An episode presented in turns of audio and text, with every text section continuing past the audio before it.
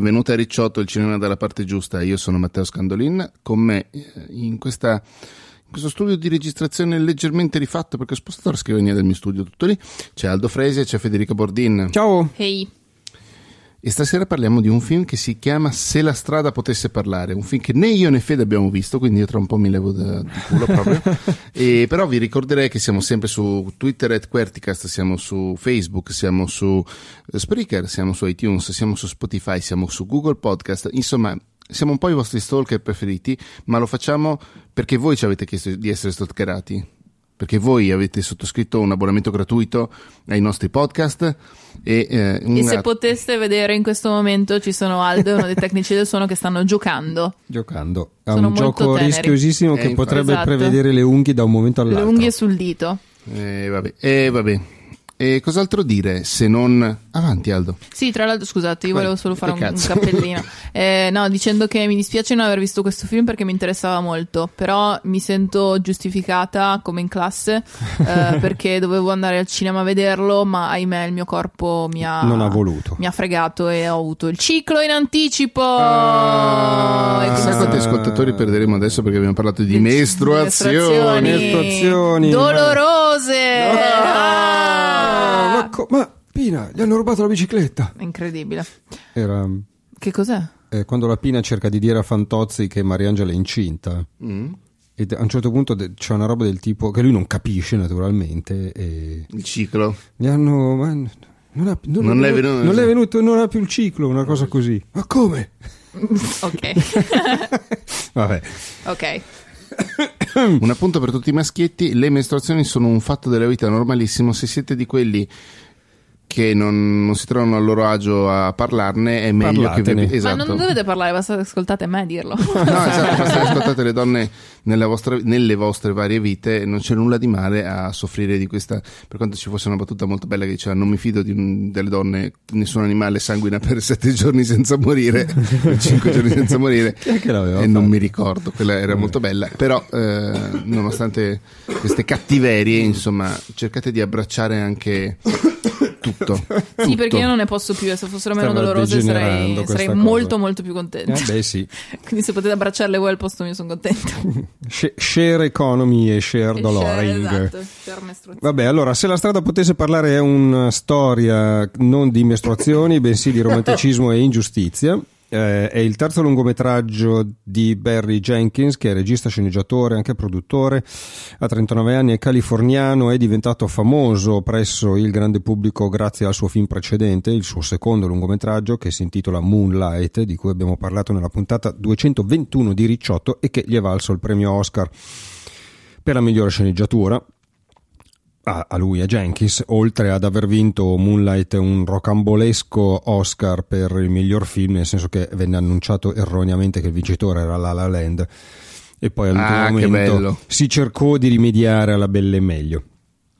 Uh, Moonlight ha consegnato a Jenkins uno status più stabile all'interno dell'industria cinematografica statunitense rispetto allo status che aveva ottenuto con il suo primo film che si intitolava Medicine for Melancholy del 2008 che era stato accolto con favore ma che sostanzialmente non gli aveva affatto semplificato la vita nella ricerca di nuove produzioni, di nuovi finanziamenti cosa che invece è successa con Moonlight. Se la strada potesse parlare è uscito in Italia avendo un bel curriculum già alle spalle perché è arrivato da noi avendo vinto un Golden Globe assegnato alla miglior attrice non protagonista che è Regina King ha tre nomination agli Oscar di quest'anno che sono ancora attrice non protagonista, sceneggiatura non originale e colonna sonora, due candidature ai BAFTA, cioè sceneggiatura e colonna sonora.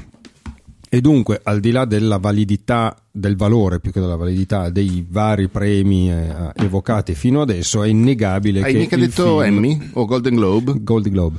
Eh, ci sono un paio di puntate di Pilota, il podcast sui telefilm, che spiegano il funzionamento dei Golden Globe. Ma, ma, quelli dell'anno scorso, giusto? Sono sì, le certo, puntate. Però comunque il meccanismo sì, è quello. Il meccanismo è quello. Eh, in ogni caso, questo, questo elenco dei, dei, premi famosi, sostanzialmente, perché Golden Globe, BAFTA. Ehm, Oscar sono indubbiamente molto celebri, eh, mi servono per sottolineare come di questa pellicola si stia parlando anche al di fuori dei circuiti, quelli di nicchia, dove probabilmente sarebbe destinata se non eh, fosse candidata a questi premi, se non ne avesse vinti alcuni. Uh, il film è l'adattamento di un romanzo scritto dallo scrittore afroamericano James Baldwin, pubblicato in patria nel 1974 con il titolo If Bill Street Could Talk, titolo anche del film di Barry Jenkins, e romanzo recentemente portato in Italia da Fandango Libri con il titolo Se la strada potesse parlare, cioè lo stesso col quale è stato distribuito il film in Italia, lo stesso titolo. La storia è ambientata ad Harlem negli primi anni 70 e ruota attorno a due giovani afroamericani che si chiamano Tish e Fonny, soprannominati in realtà Tish e Fonny, i quali si conoscono sin da quando erano bambini perché abitano nello stesso quartiere e una volta diventati adulti, giovani adulti, si sono innamorati e hanno iniziato a stare insieme a pianificare un futuro di coppia. I piani dei due vengono pesantemente intralciati quando lui viene ingiustamente accusato di uno stupro che non ha commesso e incarcerato per questo reato e a questo punto lei inizia a darsi da fare per scagionarlo aiutato, aiutata dalla sua famiglia e dal padre di Fonny. Allora, il riassunto della trama, così come l'ho raccontata senza particolari spoiler, perché gli spoiler poi ci saranno e saranno preannunciati dal nostro solito triangolino, chiarisce perché inizialmente parlavo di una storia d'amore e di ingiustizia. Mi piace aggiungere anche, oltre alla trama, una dichiarazione che ha rilasciato Barry Jenkins, il quale ha scritto di avere ha, scritto, ha raccontato di aver scritto la sceneggiatura nel 2013, per cui prima del successo di Moonlight cercando di essere il più fedele possibile al romanzo di James Baldwin e cercando di riportare sul grande schermo, cito, quell'incantevole poesia degli scambi interrazionali che per la gente di colore funge da paraurti rendendo l'esistenza meritevole di essere sopportata e rendendo la promessa infranta del sogno americano degna degli sforzi necessari al suo perseguimento.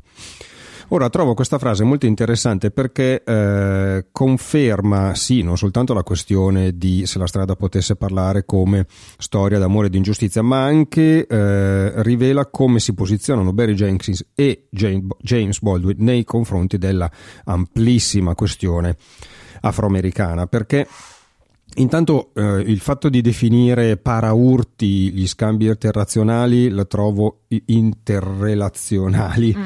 la trovo una definizione molto bella perché eh, non si sta parlando di soluzioni, non si sta parlando di qualche cosa che possa evitare, si dà per scontato che gli urti ci saranno e che saranno grossi e dunque il paraurti ha una sua ragione di esistere vitale.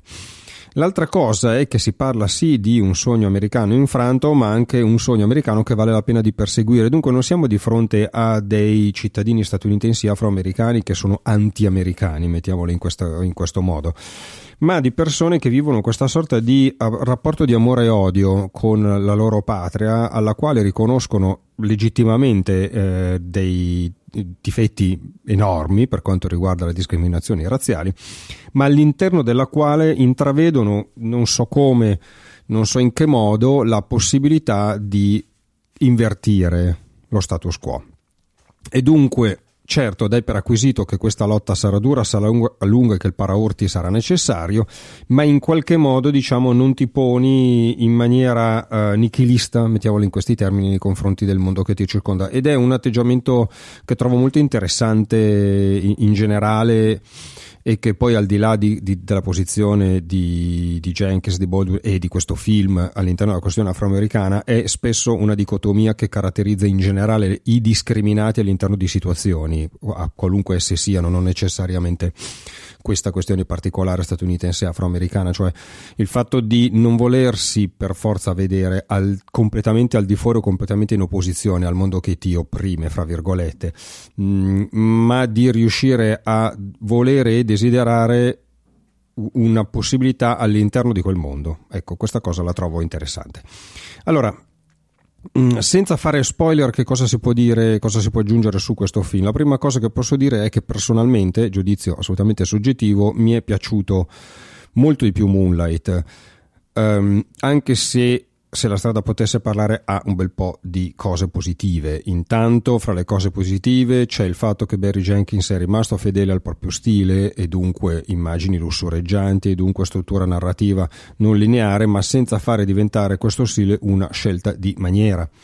Abbiamo parlato giusto un ricciotto fa di, della favorita che invece rischia parecchio di diventare un prodotto di maniera, mm-hmm. ecco questa accusa non può essere rivolta a Jenkins e al suo se la strada potesse parlare.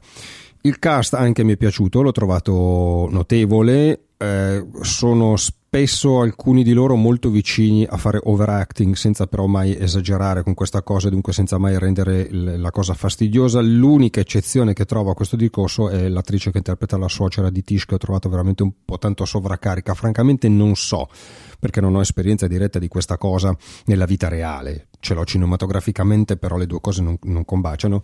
Non so, non so se la suocera la suocera nera religiosa ha, ha, quel tipo di foga di carica quasi cartunesca, non so come dire, qualcosa, macchiettistica. Stavi parlando del libro? Sì, ah. ah. del film, non so il libro eh, come, come la mette lì. Libro, lì però era, era, non, era tanto, non, era soltanto questione di parole pronunciate, ma di come le parole venivano pronunciate, per cui è proprio questione di, di come ha fatto l'attrice. Okay. Però dicevo che eh, mi è piaciuto molto di più Moonlight perché secondo me, almeno mm, è ancora un giudizio personale, ma cerco poi di, di ragionarci in modo più obiettivo ehm, se la strada potesse parlare finisce con l'essere più interessante che coinvolgente e temo che questa cosa dipenda da un ostacolo che era insuperabile in partenza, e cioè il fatto che io sono uno spettatore bianco italiano e dunque mi è impossibile comprendere davvero a fondo che cosa significa essere afroamericani negli Stati Uniti all'inizio degli anni 70, ma come anche oggi,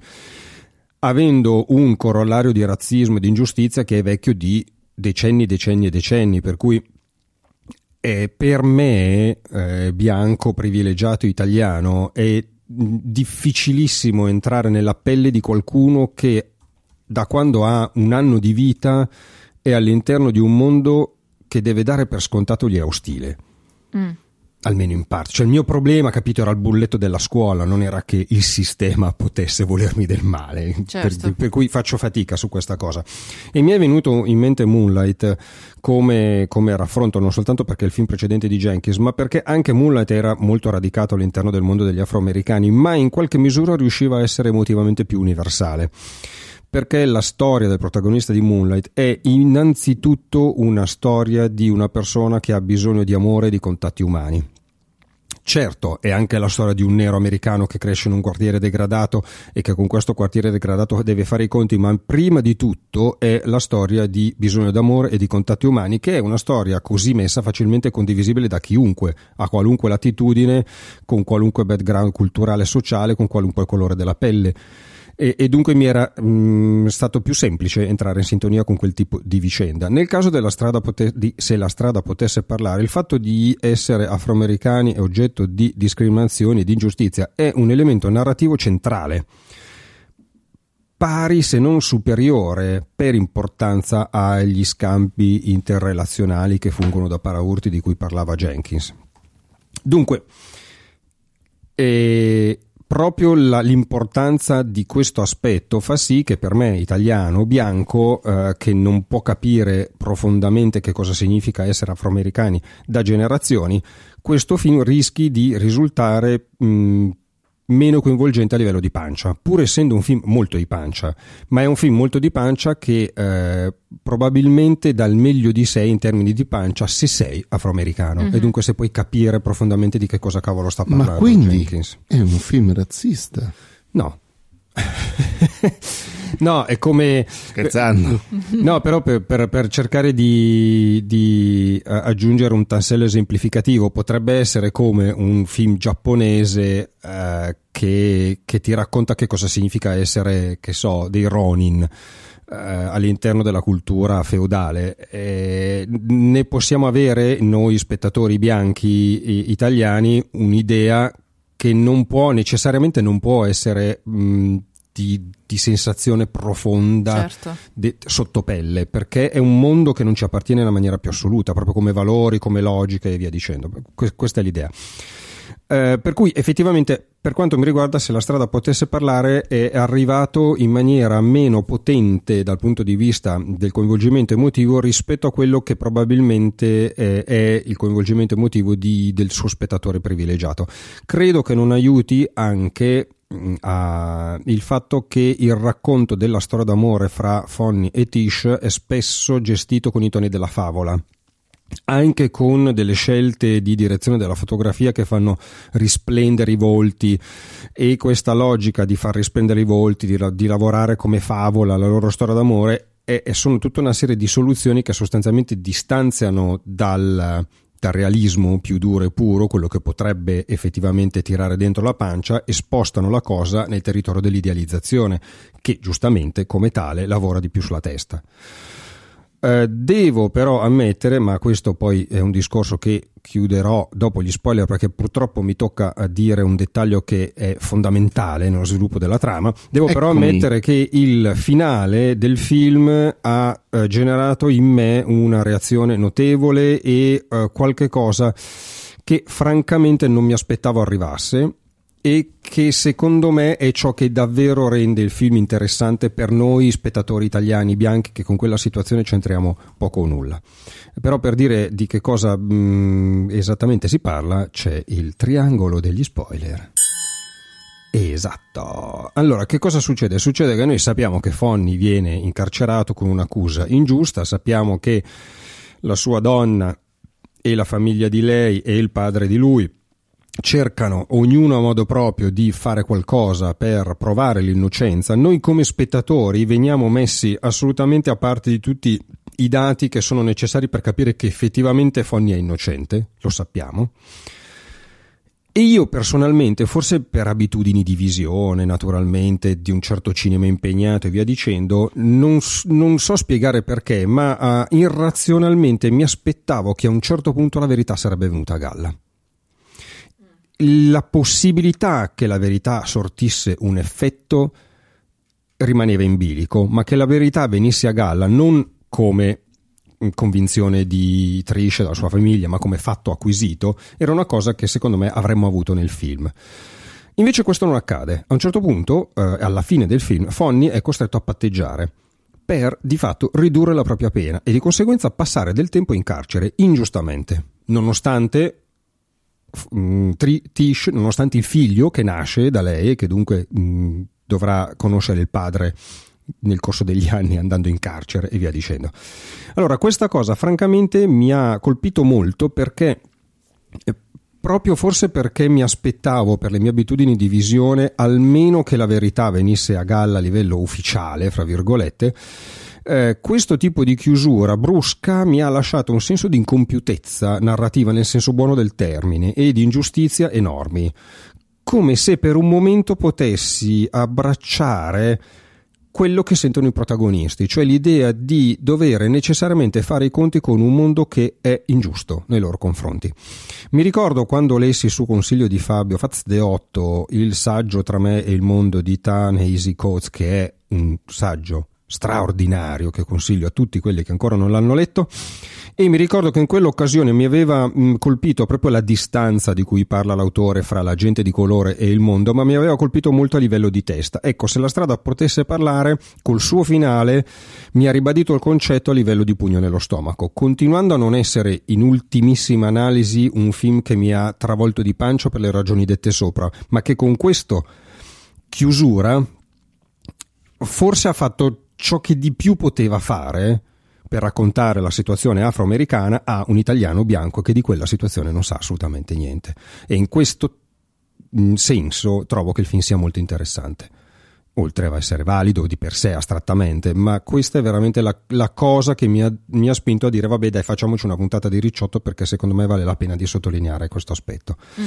E basta, non ho altro da dire. E fine. Ok. Eh, si trova ancora in giro, si troverà ancora in giro? Ma sì, nel senso adesso non ho guardato, non ho guardato che cosa è successo francamente con le, le uscite in sala di che cosa succederà con le uscite in sala che sono attese, però il fatto di essere candidato agli Oscar dovrebbe dargli un po' di respiro. Non credo che sarà un film che farà tantissime sale perché comunque anche Moonlight pur essendo stato visto e pur avendo vinto quello che ha vinto, non, non fu un film di larghissimo successo commerciale. Sì, considerato che Moonlight, tra l'altro, deve essere uscito dopo che ha vinto mm. gli Oscar qui in oh, Italia. Oh, sì, da quelle parti. Quindi, sì. insomma. Mm, poi mm. in realtà sono, cioè, ci sono tanti altri. E comunque anche agli Oscar mi pare che non abbia particolari. Cioè, mi, se non sbaglio, dovrebbe avere miglior film però, ad esempio, miglior regia non ce l'ha, forse, no, il contrario. Uh, questo, se la strada potesse parlare, a Regina King, l'attrice protagonista che fa la madre di, di Tish, mm. sceneggiatura non originale e colonna sonora, per cui non eh, è nei okay. miglior film e non è in miglior regia. Cioè, non è miglior film, hanno messo Bohemian Rhapsody, quindi insomma ci siamo capiti un attimo eh, sulla, sì, sulla, situazione lì, drammatica.